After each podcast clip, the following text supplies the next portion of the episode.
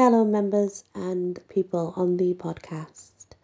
Welcome back to the Salem witch trials. We shall just jump straight in and continue. To the west of Salem town and Beverly lay the large interior section known as Salem Farms. Here were the largest individual tracts of land granted by the town, as well as a few granted by the Bay Colony. In a society in which land equal status and civic leaders were drawn from the upper ranks, Salem and other Massachusetts towns granted the largest buildings to these pace setters as a reaffirmation of their place in society and to give them the means to devote more time to running the town's affairs. It should come as no surprise that the largest landholder in Salem Farms was John Endicott. The former governor of Naumkeag continued to lead the community after the arrival of Governor Winthrop and would become governor of Massachusetts Bay in the 1650s after John Winthrop's death in 1649. Endicott's neighbour to the south was Emmanuel Downing, Winthrop's brother in law. When he arrived in Salem in 1638, Downing purchased a 300 acre parcel and soon was granted an adjoining 500 acres of upland and 80 of meadow. Other prominent citizens were given large tracts in Salem farms, including William Hathorne, who would receive 200 acres in the western part of the farms. Around Hathorne Hill, west of Hathorne in present day Middleton, lay 700 acres that the General Court granted in 1638 to Richard Bellingham, a future governor. The colony often granted such large interior parcels to colony leaders, essentially to reimburse them for their time and expense in their otherwise unpaid service to the colony. The elite leadership of the colony developed large estates that mimicked those of England's gentry. Downing is a good case in point. He named his 880 acre estate Groton after his wife's home in England, and he surely intended to live there as the lord of the manor. He even went to great expense to bring a duck coy, that means decoy, with him from England, an elaborate series of nets and hoops employed on a pond to catch ducks, so that he and his guests would be provided with fresh game. Soon after his arrival in Massachusetts in 1638, the General Court granted Downing the right to establish a coin Salem, prohibiting anyone else from discharging a gun within half mile of the pond without Downing's permission. Downing promptly purchased another 50 acre parcel with two ponds long known as the Coy Ponds in present day Marblehead. Not all the settlers of Salem farms were granted such lofty holdings, and many of the vast tracts were soon divided or occupied by renters.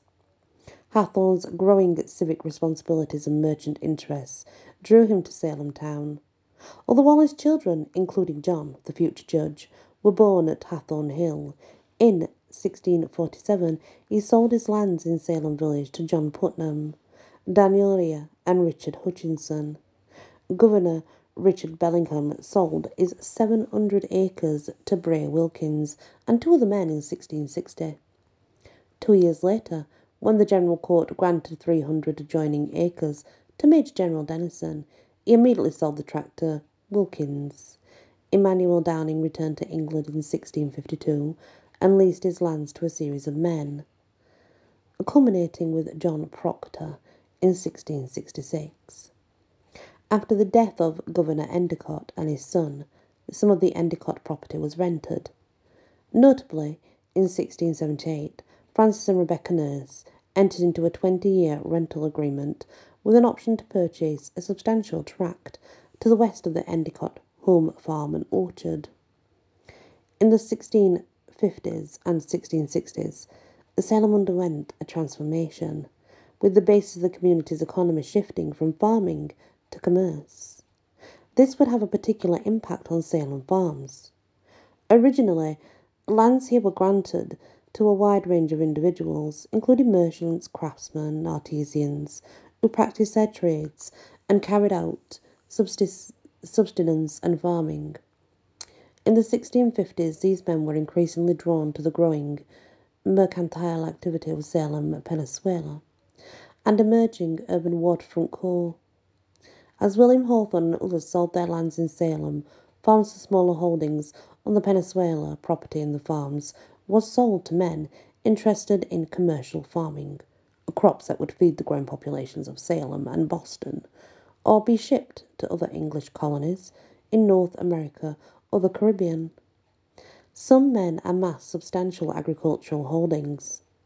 John Porter, Sr., for example, became Salem's largest landowner, holding more than 1,500 acre by 1650. Much of this land was farmed by Porter and his sons, though at least a dozen families were their tenants. Porter even owned a warehouse in Salem town for his agricultural exports. While Porter concentrated his holdings, other grants were dispersed. 200 acres originally granted to the two prominent early settlers, Francis Weston and Elias Stileman, were sold and divided into smaller farms. By 1660, this parcel had been divided among ten families, forming the core of Salem Village. The growing specialization of Salem Farms and Salem Village would lead to other problems. As the value of the land grew, in the 1650s and 1660s, disputes arose over the boundaries between Salem and the adjoining towns of Topsfield and Lynn. Moreover, as civic leaders such as Hathorne and Endicott moved away from Salem farms, they lost touch with their former neighbours, and the residents of the farms began to feel isolated and alienated from town politics. Their departure left a leadership vacuum, leading to the rise in prominence of Putnam family. In 1647, John Putnam Sr. purchased Hathorne Hill and received a grant from the town of a hundred acres. His three sons, Thomas, John Jr., and Nathaniel, would serve as select men, in which role they defended the interests of the small farmers and tenants of Salem farms. As Salem town grew as a maritime commercial centre, virtually all residents prospered, yet the merchants accumulated far more wealth from their farming neighbours. After 1660, the merchants of Salem controlled a substantial amount of the town's wealth.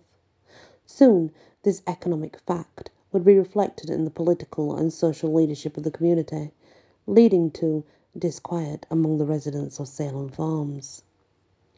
In one part of Salem Farms, this disquiet, disquiet manifested itself in the widespread acceptance of Quakerism. The southernmost section of Salem Farms, the Woods, was located along Lynn Line. Virtually all of Salem's Quakers were mariners, artisans, or owners of small farms who came from the woods, constituting the most substantial Quaker community in early Massachusetts. However, this was a colony where authorities dealt harshly with friends whom they viewed as apostates. And while it sort of reserved most severe penalties, whippings, and several times even death for those Quakers who dared to proselytize in Massachusetts, the Quaker residents of Salem had no easy time of it. By the mid 1660s, there were 63 friends, 37 men, and 26 women, that is, in Salem, about 9% of the adult population. The distance of Salem Farms to Salem's core settlement and its meeting house along the harbour would soon lead to efforts by those in the farms to separate from the mother town. Some homes were as far as seven miles away, making it extremely inconvenient for farms residents who had to go into town regularly to perform their civic duties and, most important, to worship on the Sabbath. Often, when newer outlying settlements reached a critical mass population, they applied to their parent town and the General Court to be granted a separate township. Indeed, Wenham, 1643. Manchester, 1645, Marblehead, 1649, and Beverley, 1668. all won independence. Sometimes this could be a lengthy and continuous process, as turned out to be the case in Salem. It took 13 years for settlers of Wrentham to receive independence from Dedham, even though all residents of Wrentham lived more than 15 miles away from the Dedham meeting house. Near the culmination of the struggle in 1673, Wrentham settlers accused Dedham of keeping them in the state of colonial dependency. Salem town dragged its feet even longer than Dedham did when Beverley attempted to split off. The initial step came in 1647 when the residents of Mackerel Cove on the east side of the Bass River successfully petitioned to be released from night watch duty. Due to their distance from Salem town, three years later it took three petitions from these men and their neighbours before Salem agreed to let them hire their own minister. In 1659, these residents petitioned to complete the separation process and become an independent town but to no avail. Seven years later, Salem finally allowed a quasi independence by which the Mackerel Cove men could elect selectmen and other officers but still acted in concert with Salem. In 1668, the split was formalised and the General Court incorporated Beverley as a town 21 years after the effort began with the Mackerel Cove petition. Salem Village stated making noises for independence from Salem town just as Beverly's separation was being finalised. It appears that Beverly's independence was a tipping point, and Salem town decided it allowed too much of its township to be carved off. While it was not uncommon for new towns to be petitioned out of old ones, this happened only nine times prior to 1670 in Massachusetts, with four of the nine cases involving a town being created by separation from Salem. Salem Town was therefore not enthusiastic to see it happen again. Given Beverley's example, Salem Village should have anticipated a prolonged struggle, but did not. The battle lines between Salem Town and Salem Farm, Salem Village region were quickly drawn. A 1666 petition from several residents of Salem Farms to hire their own minister fell on deaf ears at town meeting. The next year, the towns took issue with the men from Salem Farms being exempted from night watch duty due to their distance from town. Even after a petition for this effect from 31 Salem farmers received approval from the General Court. The issue came to head again in 1669 when Salem town raised a tax to build a new meeting house. Hmm. 28 residents of Salem Farms refused to pay unless the rest of the town agreed to contribute when the farmers built their own meeting house. Their concern was ignored by the church, and the next year the Salem farmers petitioned the General Court for permission to build a meeting house and hire a minister. Because of the continued opposition from Salem town, it took two years, but on October the 8th, 1672, the General Court granted Salem Village the right to organise itself as a parish and hire its own minister. Finally, people would not have to make the long trek to the harbour for Sabbath. Yet it was only a partial victory. The village still remained a part of Salem. Furthermore, while the Salem Village Committee could collect taxes to build a meeting house and pay a minister, the General Court had not allowed them to form a church. In 17th century New England, everyone went to the meeting house to attend worship. A church was not a building, rather, the term referred to a core group of congregants who were saints, that is, had been accepted into full church membership, with eligibility to receive the sacraments of communion and baptism for the children. Villagers who wished to receive their sacraments had to be accepted as church members in Salem town or in neighbouring towns.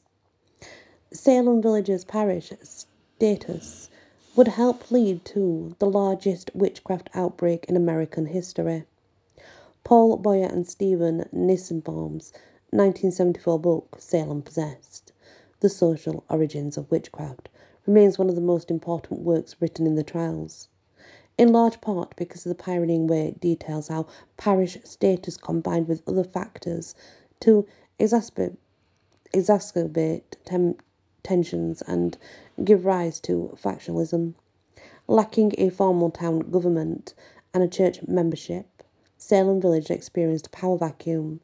The only elected body was the village committee, which oversaw the hiring and paying of a minister and the construction and upkeep of the meeting house. The committee would become a centre of dissension in the community where factionalism became increasingly acrimonious. Surely no one in Salem village foresaw such difficulties in December 1672, when the residents voted to spend £40 to build a meeting house on the acre of land donated by Joseph Hutchinson. The following spring, the village men raised the 34 by 28 foot building. The open and simple structure was typical of neighbouring meeting houses. It was two stories tall, with the second floor consisting of a balcony. As a gesture of communion, the Salem Town Church donated its old pulpit and bench for the deacons to sit on. All benches would have faced the pulpit, where the minister delivered the sermons and read from the Bible. The building initially lacked any glass windows, relying only on shutters to keep out animals and foul weather. There was neither fireplace nor chimney, so the meeting house would have been particularly cold during the winter, especially since Puritan services lasted much of the Sabbath. The seating pattern reflected social rank, with the wealthy and prominent at the front. Women sat on one side and men on the other. The balcony was reserved for children, servants, and slaves. Clearly, Salem Village's intermediate status was not only cause of the trials. No witch trials took place in Beverley or Wrentham, nor in other towns that went through similar difficult foundational processes. Though Newton was a parish of Cambridge for more than thirty years before achieving independence, it appears never to have developed serious factions.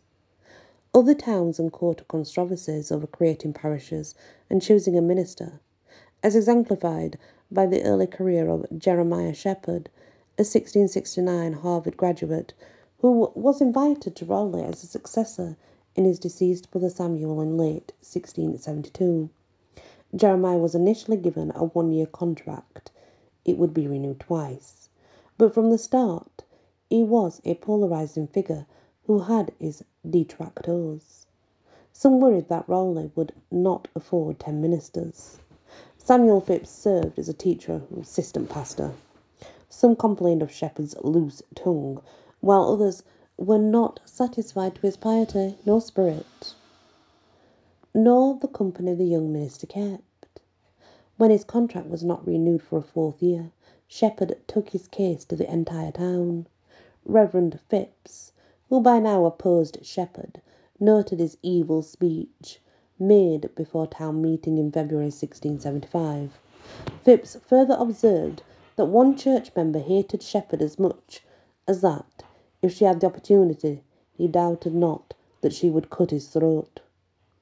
When his contract expired several months later, Shepard refused to leave town or the pulpit.